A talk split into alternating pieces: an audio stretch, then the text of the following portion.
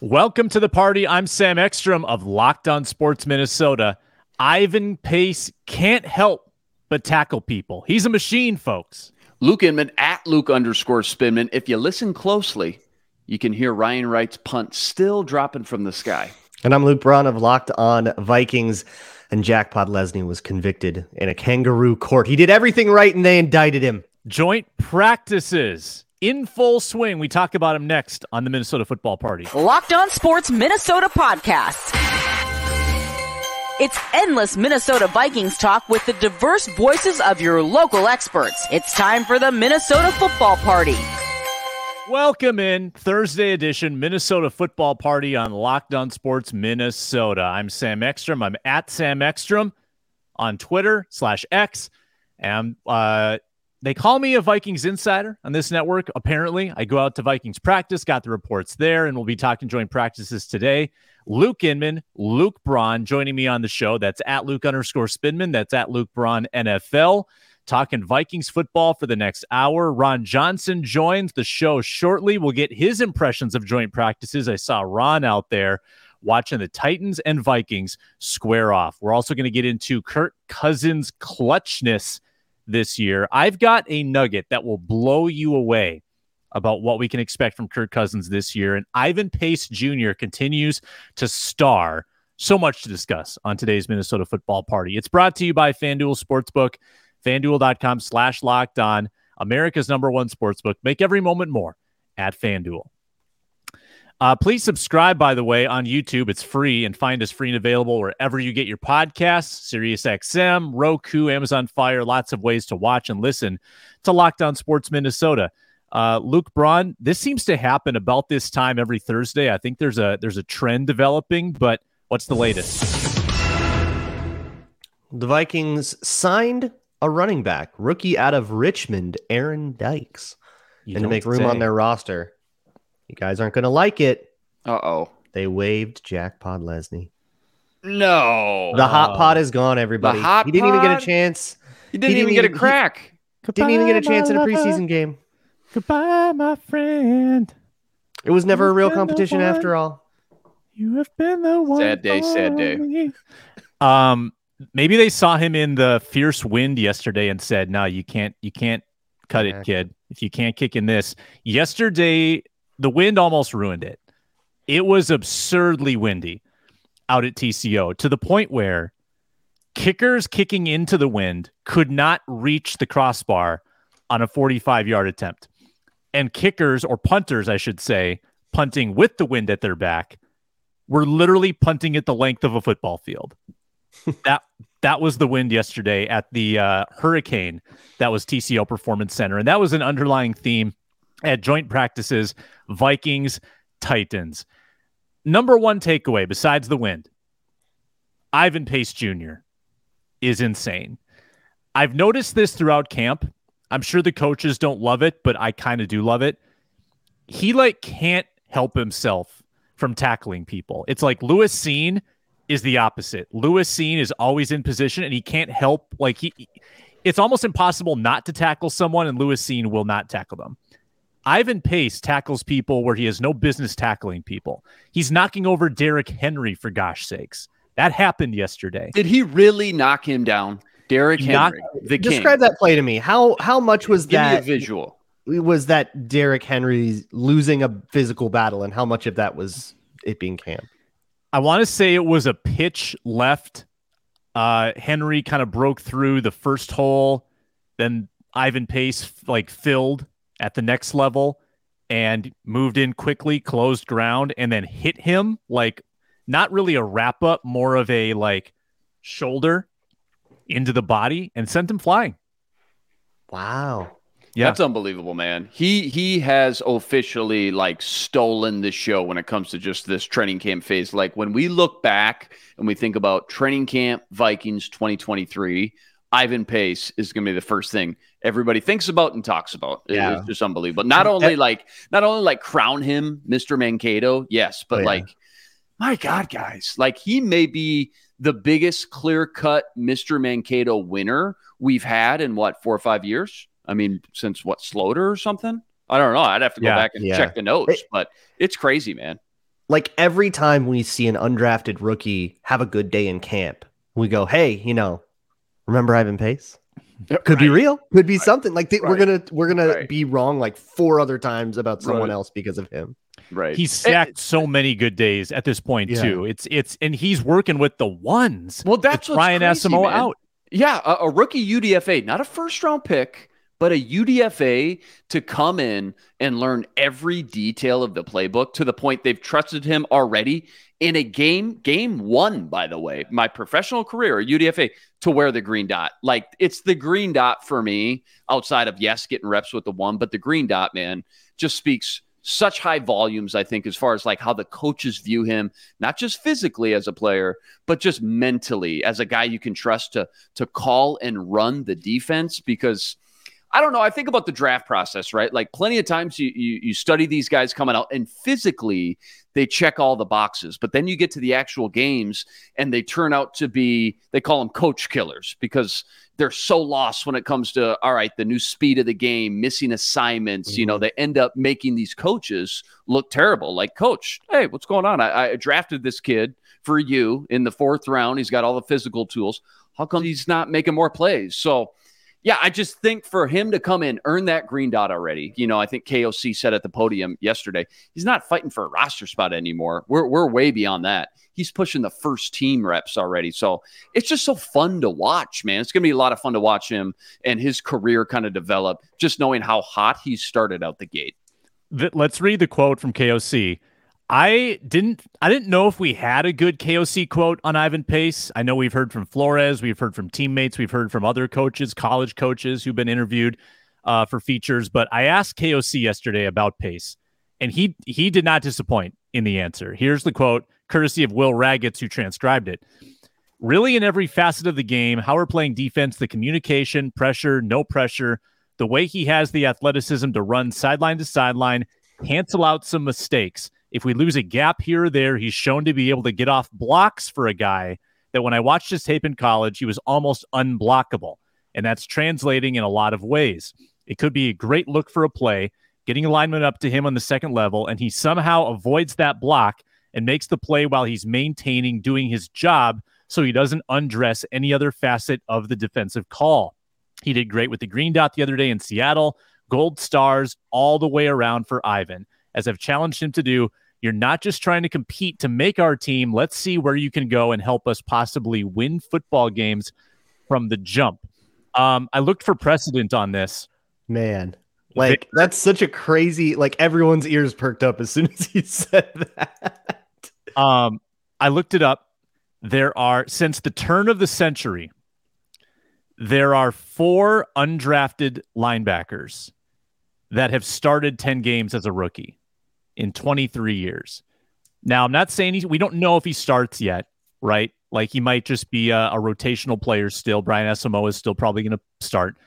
But if that happened, if injury happened, if Pace was in that position, like this could be an unprecedented kind of uh, you know rookie season for an undrafted guy from Cincinnati. That's super wild. Yeah, I pulled up my uh, final big board and I had this guy ranked as the 96th best player in the draft just based off the tape. That that's like a super late third round pick. That's like the compensatory picks, late third round, early fourth. Obviously, he drops because of the small size. We get that. That's the big storyline now. We we understand why he dropped, but I mean, just to watch the Vikes reap all these rewards now for taking a swing on him, bringing him to Minnesota in that undrafted pool after the draft it's a huge resume booster, guys, for Kwesi's draft history. Big win. I feel like he kind of needed this one. You know, such a slow start with obviously the big names, guys like Cine and Booth, et cetera, the year prior. But um, yeah, I think Kwesi needed this one for his resume for sure. Mm-hmm. Other takeaways from yesterday, it was not particularly eventful. And I think, again, I think the wind kind of ruined it because, like, even one on ones, right? Wide receivers versus mm-hmm. defensive backs, usually a very exciting drill. Anything that was thrown into the wind, it was getting knocked down to the point where defensive backs were getting flagged a lot because the receiver was always having to come back to the ball. So they were just running through the defensive back, and the defensive back was getting penalized because they just couldn't throw it downfield. Kirk Cousins in the two minute drill tried to throw a corner route to Justin Jefferson one of his best, you know, high percentage throws, just got just got sucked into the air, lost all its velocity, intercepted by Roger McCreary. A lot of that yesterday, not a lot downfield. But you know what was great, guys? Special teams. I know, Luke, you were asking me about Najee Thompson. I didn't see a My lot guy. of him actually. I think I was watching the wrong field because they were doing it in multiple areas. He had a, but he had a big pass breakup in the one on ones. Yeah, I think I did see that. That was good. But the the gunning drills are by far the best. By the far gunning the drills best. rule. They're so that was good. super like everybody nobody's paying attention to them at the beginning of the of the day because they come at the beginning of practice. It's like they just started stretching. You know justin jefferson's over there doing skull chants or something because he's not part of it. Nobody's paying attention. Everyone's looking for tj Hockenson. will he yeah exactly. today? Where we at? Yeah. What are the quarterbacks doing? They're usually like over on the other field. Right. But like I love the gunner drills in particular, and like the kickoff. It, that's basically like a, a they're like one on one. See if you can get to the tackler kind of stuff, because that's the hungriest guys on the team. And you got some fresh blood finally too, right? It's the same twelve guys going up against each other one on one for the last right. three weeks. Now we got some fresh blood going on, and guys that are also trying to make their roster and final fifty three man team as well on the other side. So um, and like, there's no camp like bodies the there, you know, just jacks up a notch. Yeah, you're right. You're right. It's like so, you know somebody that usually, I mean, you're never going to have somebody like Abraham Beauplan. He's never going to be a linebacker from scrimmage for the right. team. Like he's just, he ranks like eighth. It's not happening. But hey, when you get to the gunner drills, when you get to the kickoff drills and stuff, you do well enough here there's a world where you make the roster on just that. And it's true for everybody. I think that's beautiful. Is Najee your clear cut special teams, whether it be gunner or whatever, but just like your special teams kind of stand out from that, you know, bottom third of the roster guys competing for a, a roster spot? Luke? Uh, Luke, just that, because he was. That's Luke's oh, guy. Yeah. Najee. Yeah. Najee yeah. is my yeah. guy. And that was, I think, for the drills my eye is not trained enough to have to know what I was really looking at at camp. For me, it looked like Tay Gowan was probably the the one that was like outplaying his like stock from scrimmage the most. But you know, you had guys like Metellus doing great and stuff. Mm-hmm. Um, and and I saw a little bit from Najee Thompson, but I kind of walked away going, all right, maybe he's not the special teams guy I thought. And then the preseason game happens. It's like, okay, I, maybe I just had no idea what I'm saying. Right, right. Depends on what so, day yeah, you show up, what what rep you see for sure. It's a big like, body I, of work. You know, you can't yeah, just base every evaluation off one day, even. You know, when you see 12, 15 reps. And I think the preseason game is probably the most visible thing that has happened in any setting, whether it's camp or a right. practice. Like those plays from Najee Thompson were like, okay, you are the guy. And he was with the first team special teams too, which I think is meaningful. If Najee is one, and Sam, you can chirp in here. If Najee's one, who's number two as far as like just kind of standing out on special teams? You know, if we're trying to trim down our final 53 man projection, there's going to be a guy or two that just makes it on special teams. Tay Gowan, Theo Jackson, Jay Ward, any of those guys, uh, the clear cut number two? I feel like Pat Jones kind of. I think Jay okay. Ward yeah. is has a lot of upside as a special teamer. Yeah. Um, and that's and I think he probably makes the team based on his draft spot, right? So he has to be. He has to be good. Uh, Ty Chandler actually struck me as a pretty impressive special teamer yesterday. I think I think he's got some some toughness to him that I like to see. Uh, one other disappointment, then we get to Ron Johnson. Jordan Addison concussed, did not get to hmm. participate mm-hmm. yesterday, and that's that's a bummer because this was going to be a great test for him. Um, and then Treylon Burks having to leave practice for the Titans. That's another bummer. Non contact, too.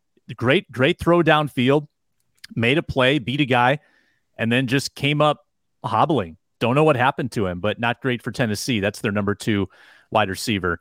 Um, so back at it today. Obviously, we'll be uh, seeing, checking on the injuries, seeing who's on the field. We will not be seeing Jordan Addison though. Uh, Ron Johnson joins momentarily, but we want to remind you first that we're presented by FanDuel Sportsbook. It's America's number one sportsbook, great partner of ours here at Locked On. And this is the promotion they've got going on right now. Football season's about to kick off. You can go to the Super Bowl futures section at FanDuel Sportsbook, FanDuel Sportsbook app. You got all 32 teams and their odds. Maybe you think the Colts with Anthony Richardson are going to go off this year 100 to 1 to win the Super Bowl. Place that bet, sit back, and watch them throughout the season. Root for them to win every week. You can get bonus bets every time that team wins during the regular season. Uh, and then you can put those bonus bets on whatever you want. You got hundreds of ways to wager on football at FanDuel. So check that out. They've got great promotions going on all the time at FanDuel. FanDuel.com slash locked on is the website. FanDuel.com slash locked on. Start earning bonus bets September 10th when the regular season kicks off. No better place to bet football than America's number one sportsbook, FanDuel. Make every moment more. Ron Johnson joins now. He is the host of The Ron Johnson Show. He's at 3 Ron Johnson on Twitter, hosts the Vikings pregame show. He does postgame on the radio. He's dialed in, and he was at joint practices yesterday watching the Titans and Vikings go toe to toe. Ron, let's just get right to it. What were your biggest impressions yesterday?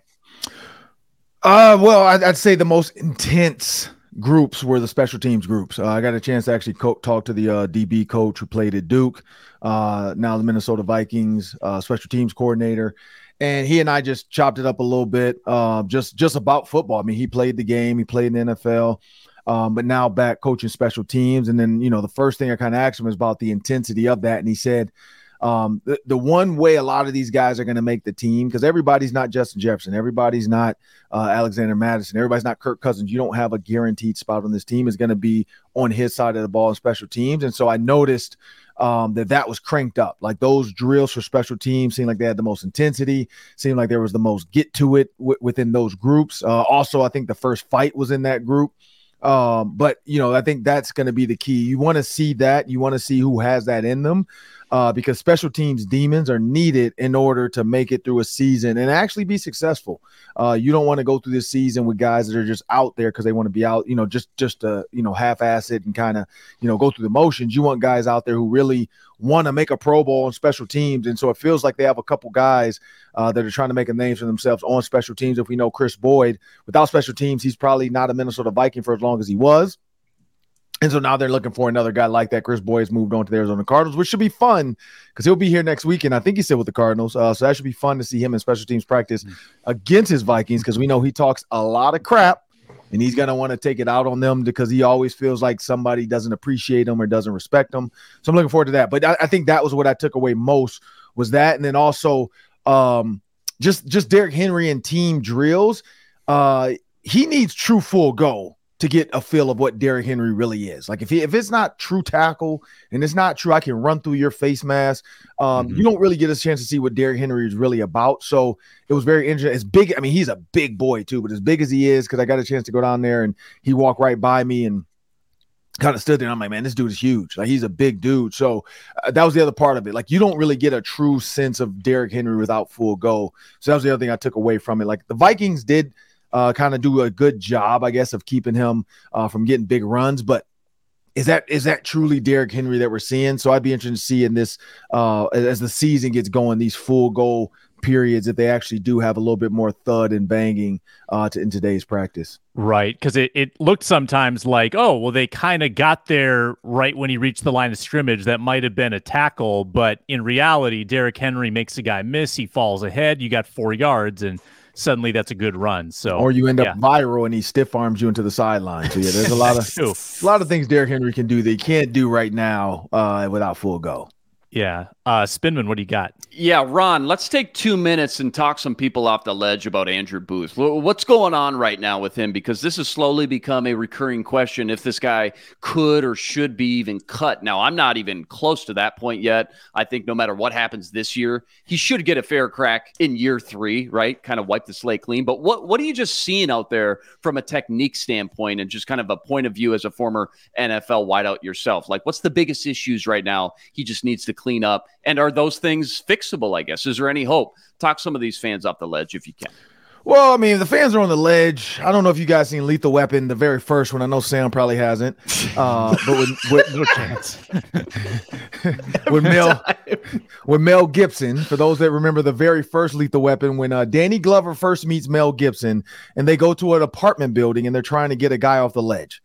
Mel Gibson hooks a, a, a, handcuff to the guy and they jump off the ledge. So that's the point I'm at with Andrew Booth Jr. Like, if we're going to be on the ledge, let's just jump together. Because at this point, um, honestly, he has not shown uh, the ability to really say I should be on this team. I, I hate to say it, like it's I, I really did like him. I, I, really do like him. I think there are some fixable things. So the answer is this, uh, Luke. One, let's put some handcuffs on and jump off this building. Like let's we can trade him.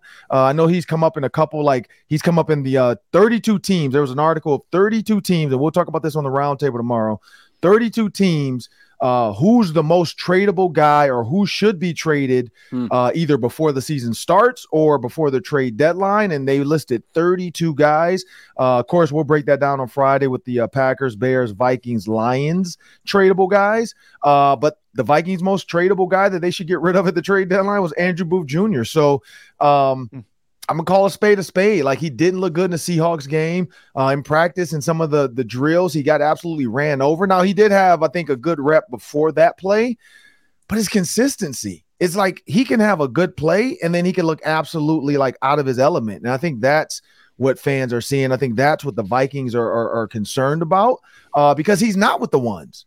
He's not even with the twos half the time. So I think that's the problem. Is like it's like training camp kind of shows you who coaches think should be where. I mean, the fact that Ivan Pace is up there, he's going to be a potential starter now. Like he might start the first game against the Buccaneers. I'm guessing he's a 90% chance. If I was on FanDuel and I was going to take the odds, I'm going to bet on Ivan Pace Jr. to start the opening day. The the roster, there, that's that's no more that's no more questions anymore. Roster, he's on it. We already know that.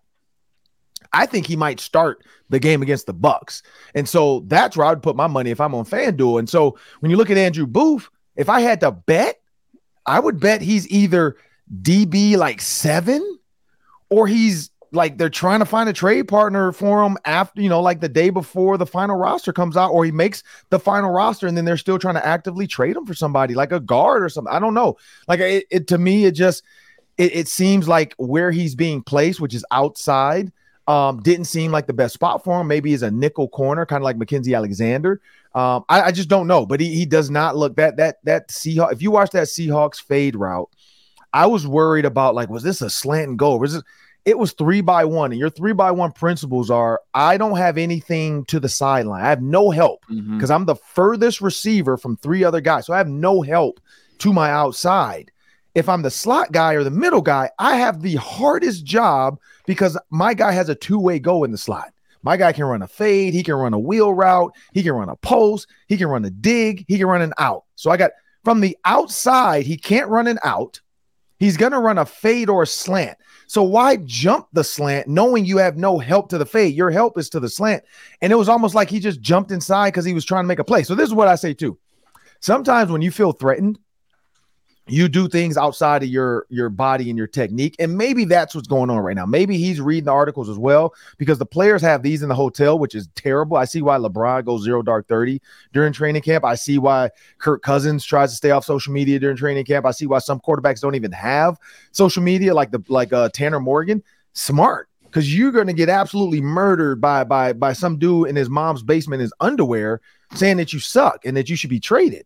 Um, and and so that's that's what I, I, think is the key here. Andrew Booth Jr. I think is athletically good. I think he has a speed, he has a strength. I think it's going to be a little bit more him mentally just letting go and saying, you know what, I need to stop pressing the issue and trying to make the big play, and just make the play. Like just don't don't don't get beat. Knock the ball down. You don't have to pick it off and, and jump a jump a slant and get a pick six. Just make the tackle if he makes the catch. Like I think just live to see another day here. Exactly. And I think that's the key is DBs that we don't hear about or we don't see a lot, they don't make the Pro Bowl, but they also don't end up on the street. And right. I think that's the key is like there, there are certain guys that just have it to make a Pro Bowl, you know, like a, a, a, a, a Darrelle Revis, a Deion Sanders, you know, a Trevon Diggs who's boom or bust. Uh, there's guys like that. And then there's guys that just like say, you know what, I, am just gonna play my position. I'm just gonna be in the league. I'm gonna do my job. Like Trey, Trae Waynes for years just did his job. Mm-hmm. And I think that's the key is like you you you have to be one or the other. You can't you can't be both. You can't not make the play and get beat. Just don't get beat. If you don't get beat, that's half the battle. Now just go make the tackle. Understand where your help is coming from. So it's very fixable, Luke, like a long answer to your mm-hmm. to your question, but it is mm-hmm. fixable.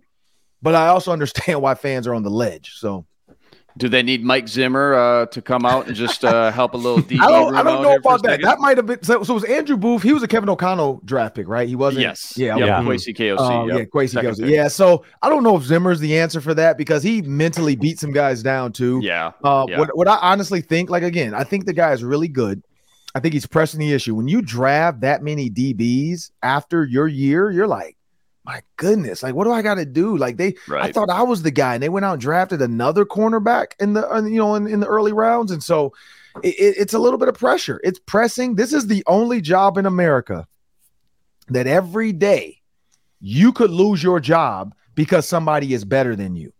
There's no other job. Like there's CEOs that suck. There are managers and regional sales managers that suck. And there are employees behind them that do a way better job than them. There are sales reps that suck and they just get stuff given to them. Hey, here's more work. Here's more work. And then there's guys that work hard, but it doesn't matter that they're working hard and they're creating their own business and they're better.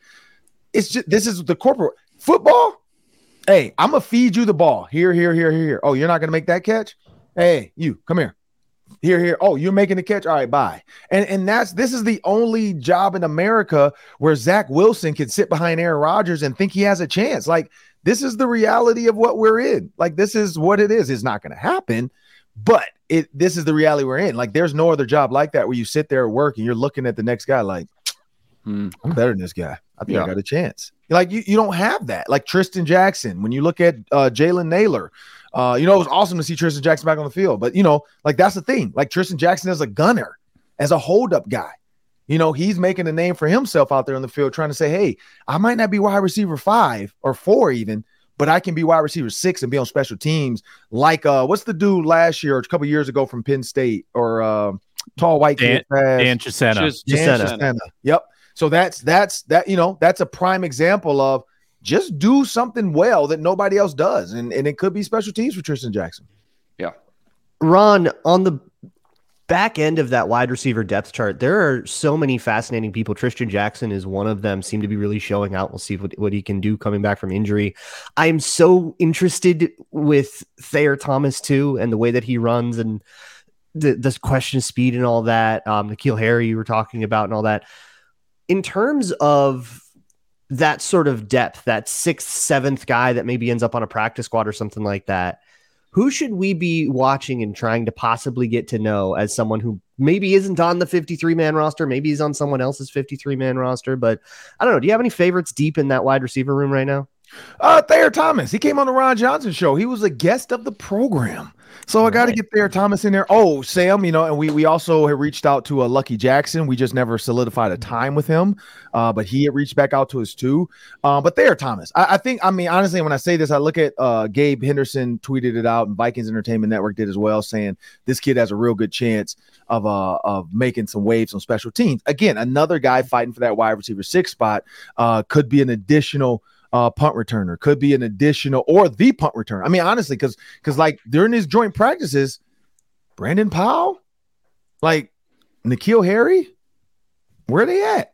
Like we're not seeing the spe- the, the spectacularness of a, a, a non-padded practice under nights, night lights. Like that's what I'm watching today. I want to see N'Keal Harry and Brandon Powell because again, we put our horses, our money on these horses early, but there's nothing saying Thayer Thomas can't jump back in this. He had one muff punt but that's just a learning experience of saying, hey, there's no halo.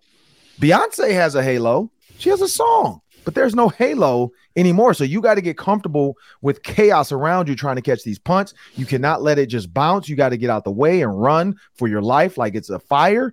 Um, so I, I do like Thayer Thomas deep in there, maybe a practice squad guy, maybe a guy that's on practice squad, but then gets a chance uh, be due to injury, like a Jalen Nailor, you know, doesn't fully get healthy, and Thayer Thomas gets a shot. Um, but yeah, I, I, think that's that's one or two there. Uh, but but I do like Thayer Thomas now. Like watching him yesterday, again, he does have that Cooper Kupp kind of shiftiness. Like I think Kevin O'Connell likes that when you see him in the slot. Um, and and again, it's going to come down to these games, like these next two games. Uh, and I got a chance to talk to Chris Harris, who's been on our show, uh, pass game coordinator for the Titans. Mm-hmm. And I even asked him, I'm like, you know, because they're, they're they have the New England Patriots coming to them next week, and I got a chance to talk to him, and he's like, yeah, man, like this is what it's about. Like we like these practices better than we actually like the games. And as a coach, he said they're gonna they're gonna grade their guys. I asked him like, "Are you using the game tape or using this practice?" He said, "Man, I'm using the practice probably a little bit more because I'm getting a chance to see these guys in true one on one against a guy who doesn't like them, against a guy who's trying to embarrass them in front of their fans. Uh, and so he's like, I, I, get a better idea, at least in man coverage as a D. He's the DB coach. Uh, I don't know about linemen and linebackers and all that, but I'm looking from a DB, like I said, receiver standpoint. This is when you can see who, got, like, if you can beat a guy man to man, I can put you on the field. If you can cover a guy man to man, I can put you on the field. But if you are looking like you're helpless out there, you can't create separation or you can't even make a contested catch, I can't put you out there. So I think those are the guys I'm looking for today. Is I, want to see N'Keal because I think I think we threw N'Keal Harry in there too soon. I want to see N'Keal Harry today. I want to see Brandon Powell, and I definitely I'm going to keep an eye on Thayer Thomas today. All right. Speaking of receivers, we got to address this before we, we get you out of here, Ron. Mm-hmm. Friend of the show, Ryan Clark yeah, with that. the hottest of hot takes. I didn't want to respond to that on Twitter. George Pickens more talented than Justin Jefferson. Yeah. Yeah. Your thoughts? Uh, Unreal is going to launch a hoodie for week one. I just got a, a, a, a late breaking text from Unreal. Hey, Ron, we love to hook you up with the Unreal times Viking sweatshirt hometown collection for the first game. Uh, would you be interested in shooting a commercial with us for the show? Of course I will. So I'm a, I'm a, we're going to have the Ron Johnson show unveiling of the shirt at some point.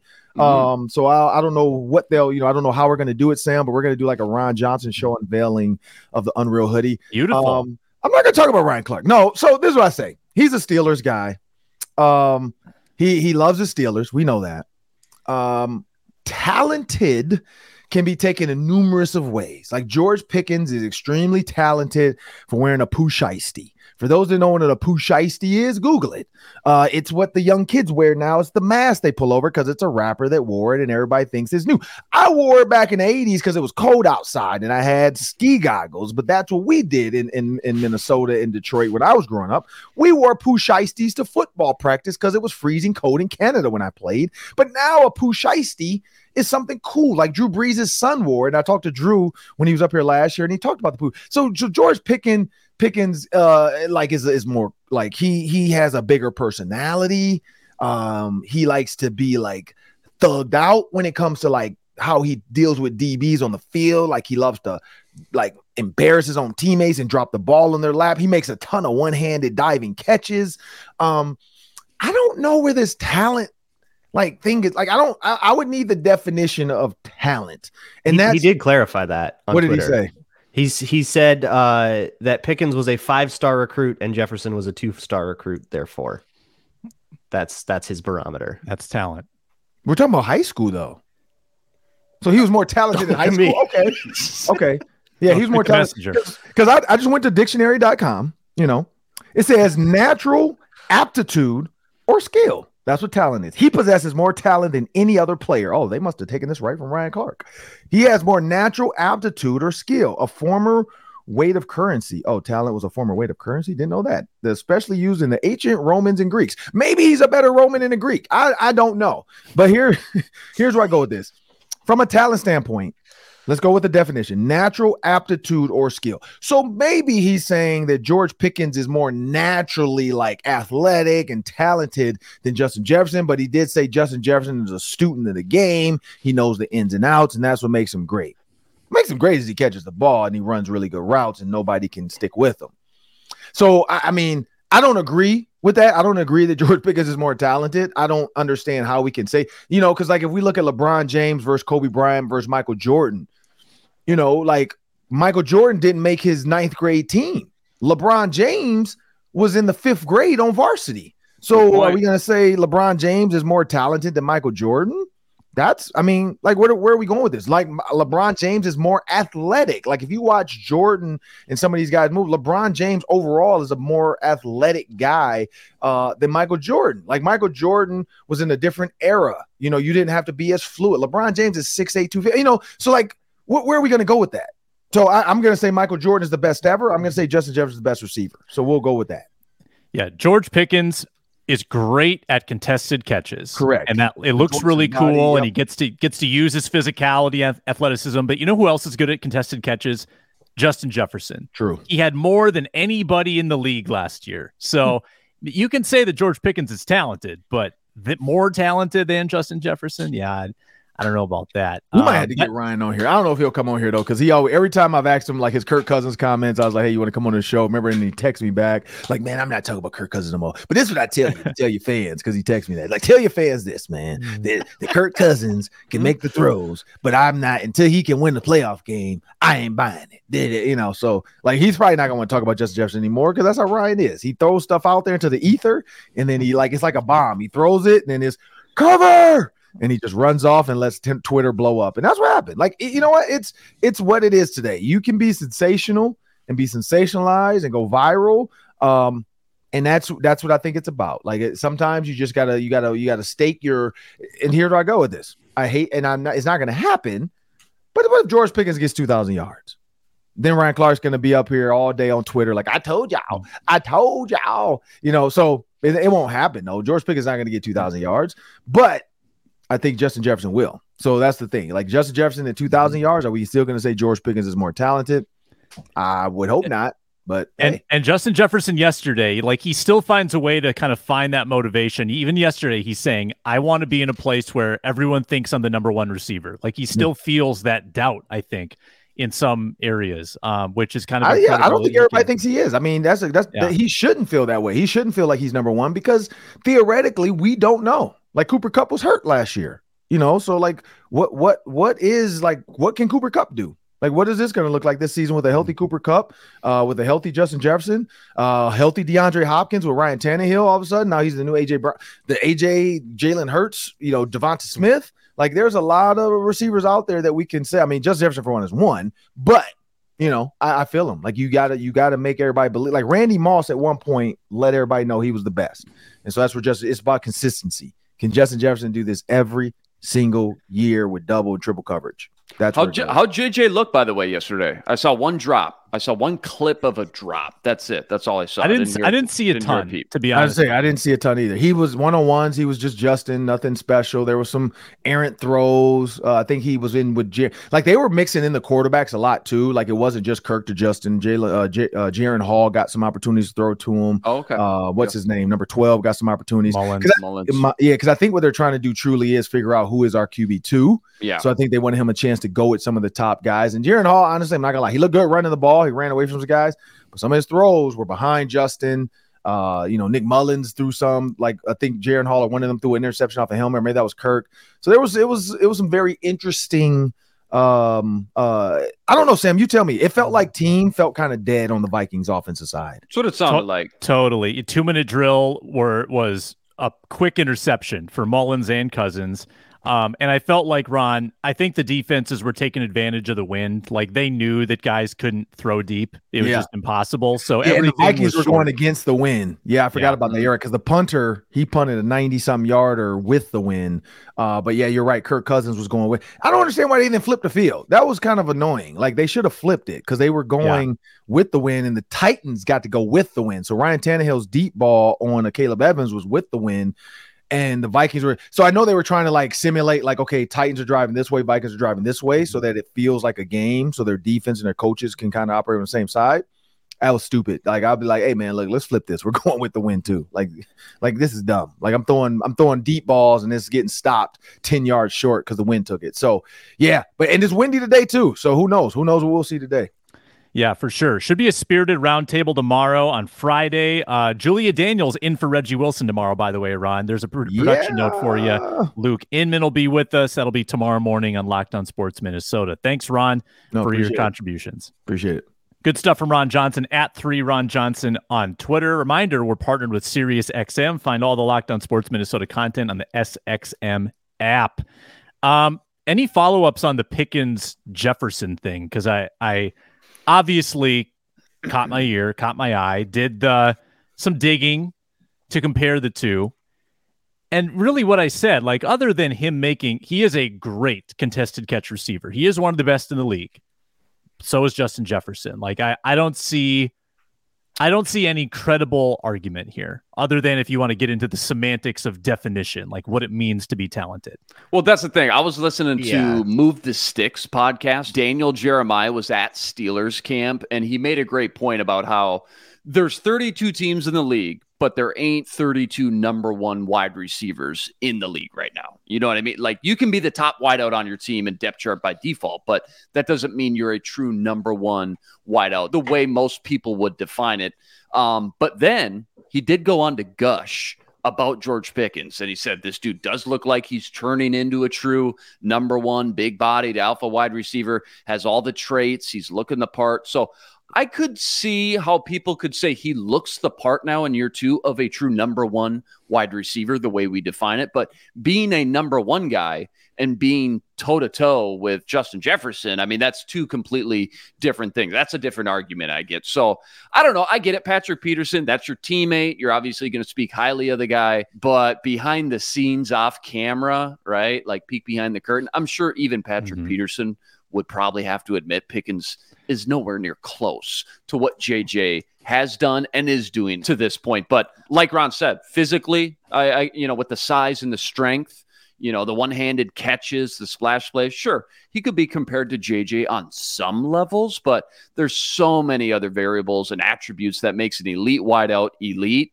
Hands, route running, your release off the line of scrimmage, uh, being able to read coverages, just to name a few. Yeah, I, I think I know what happened here because I I believe I'm looking it up right now, but I believe combine wise, Jefferson outperforms Pickens in like every drill. I think it's faster 40, faster agility, all that stuff. I think Pickens is a little bit taller. I think that's the only one he has on on Jefferson. But I think what happened here is Ryan Clark was looking at like the high school potential recruiting and stuff, which Jefferson very famously was like not done growing. Like he wasn't fully filled out adult yet until he was like 19. He was a late bloomer. So recruiters were like, ah, yeah, this scrawny kid, two stars. and that's what happened here. and I think he's just mistaking that for like actual talent versus wait until both these guys are out of college and they've definitely, you know, become the body types that they're going to be. Uh, it's very clear. And and there's also a really underrated thing about wide receiver talent that we don't we can't measure, so I don't think it gets talked about a lot, but flexibility um is mm-hmm. so important. And if you see Jefferson, there's a great example of it from the joint practices, Jefferson running around. There's a clip out there somewhere of him releasing uh I think it's uh, called a jab release. There's a million names for all of them. Um where it's a step outside and then a release to the inside and because his body is just so flexible. He can take that first step so far to the outside that the corner does not have the option to not react to it. And then he can, ex- he's so explosive that he can cut off of that release and get a, a ton of separation and get the cornerback out of phase. That does more for me. That particular kind of athleticism does more for me than any kind of, you know, height, weight, recruiting or anything like mm-hmm. that. I think it was when it comes to Peterson, he's just being a homer, like whatever. Yeah. And course. Peterson, I thought he talked fine. around it. He was like he was he was kind to his guy, but I thought he you could tell immediately when he was asked and he went, "Uh yeah, I could see that." Like he was his gears were spinning. He didn't want to really yeah. get into that, I don't think. It's like what? And you know what? He said the right thing. Say go gas up your teammate. Yeah if we if you have an ounce of of brain in your skull, you as a Vikings fan can be okay with what Patrick Peterson said. Just yeah. think about it for two seconds. You'll be all right. You know who went 10 picks before George Pickens? So this was sec was his second round in yeah, 2022. 52nd pick last year. Okay. Oh, 10 picks. Bo- Booth. Andrew Booth. Booth. That's it. That's all. That's all I got. I just wanted to mention that. That's it. Yeah, thanks. Thanks for reminding us. That's great. nice of you. Yeah. Um. So yesterday, Kirk Cousins failed in the two minute, and I got to thinking, like, are how what is realistic of us to expect from a clutchness perspective from Kirk Cousins? And I did some research that blew me away. Like, if if you ever need evidence that the law of averages and the law of regression is a real thing, check this out there have been four quarterbacks to log seven or more comebacks, fourth quarter comebacks. Um, Kirk Cousins last year. Matthew Stafford had eight in 2016. Drew Brees had seven in 2009. Derek Carr had seven in 2016. So let's just look at that group, right? Matthew Stafford had eight in 2016. Guess how many he had the next year? Two. He had one. Wow. And not only that, he had nine combined in the next five years. And he had eight in one year. That's crazy. Took That's him insane. five years to have nine opportunities there were. Exact. Yeah, it is opportunity based. True. Yeah. Drew Brees, 2009, he had seven. Guess how many he had the next year? Two. Goose egg. Wow. Really? Wow. Derek Carr had seven in 2016. Next year, one. So, what what have we learned? It's hard to do historic things back to back, back to back seasons, and Kirk Cousins is probably not going to have that many opportunities. And if he does have those opportunities, he's probably not going to convert all of them. Like, think about last year, how many of those comebacks don't count if certain things don't happen on the other side of the ball. Cam Bynum intercepting a pass, mm-hmm. right? Patrick Peterson intercepting a pass, Josh Allen fumbling. Like all of these That's things, how it goes though, right? Exactly. Like that that's that's the the point of all of this is mm-hmm. There have been plenty of games where Cousins has been on the wrong side of that too, where he played really well in the fourth quarter and he tried to make a comeback and then the kicker missed a field goal. I remember like the Bucs in uh, 2020 that game. If I remember, Kirk was really good in that game, but then kicker missed like three Dan, field goals. Dan Bailey game. Lost. Yeah, the Dan Bailey game, and he missed mm-hmm. like three field goals, and we lost by like five or something like that. So you know you, you're you're going to get the right end and the wrong end of that, and that will probably average out over the long run. I think if we want to answer how clutch is Cousins, um, last year is a really great one to do that with because the answer is really obvious, so you can kind of test if your method's working. uh, but you just you have to look at the opportunities you had to be clutch. If you lose a game by two scores and it's over by the fourth quarter, nobody comes out of that game and says, "Yeah, and by the way, what about Kirk Cousins' clutchness in this game?" Because it was we were all asleep by the fourth quarter. Nobody talks about that. Right. But if you say, you know, well, he didn't have so many uh, game-winning drives, we are kind of using that as part of that sample. If you say, well, he had zero game-winning drives that year, well, that was one of those games that we are expecting to happen sometimes, like to have a game winning drive sometimes. Like, I don't know if that makes sense. No, I like, think it does. Yeah. We have to look at the opportunities to be, there will be close games. It's just that's the way football is. You don't get through a season with every game being a nice, clean, easy thing. So there will be close games. There will be crazy ones. There will be fourth quarter moments where Cousins has a minute to drive and is within a score. And can you do it? And let's see how he does. Um, I think clutchness is a famously hard thing to measure. Remember all the ESPN QBR clutch index crap they had years of old? It was horrible. It, it's not something that I think we should try to put a number on it's a vibe. Mm-hmm. You got you got to vibe it out. So let's see if he's got the same vibe. I'm with you. I thought you explained that pretty well. Like I, I think the gene is in there. You know, the whole unclutch thing to this point is has to be debunked to a certain degree. 28 game winning drives on his resume. Eight of them obviously just came last year. 22 fourth quarter comebacks on top of that as well.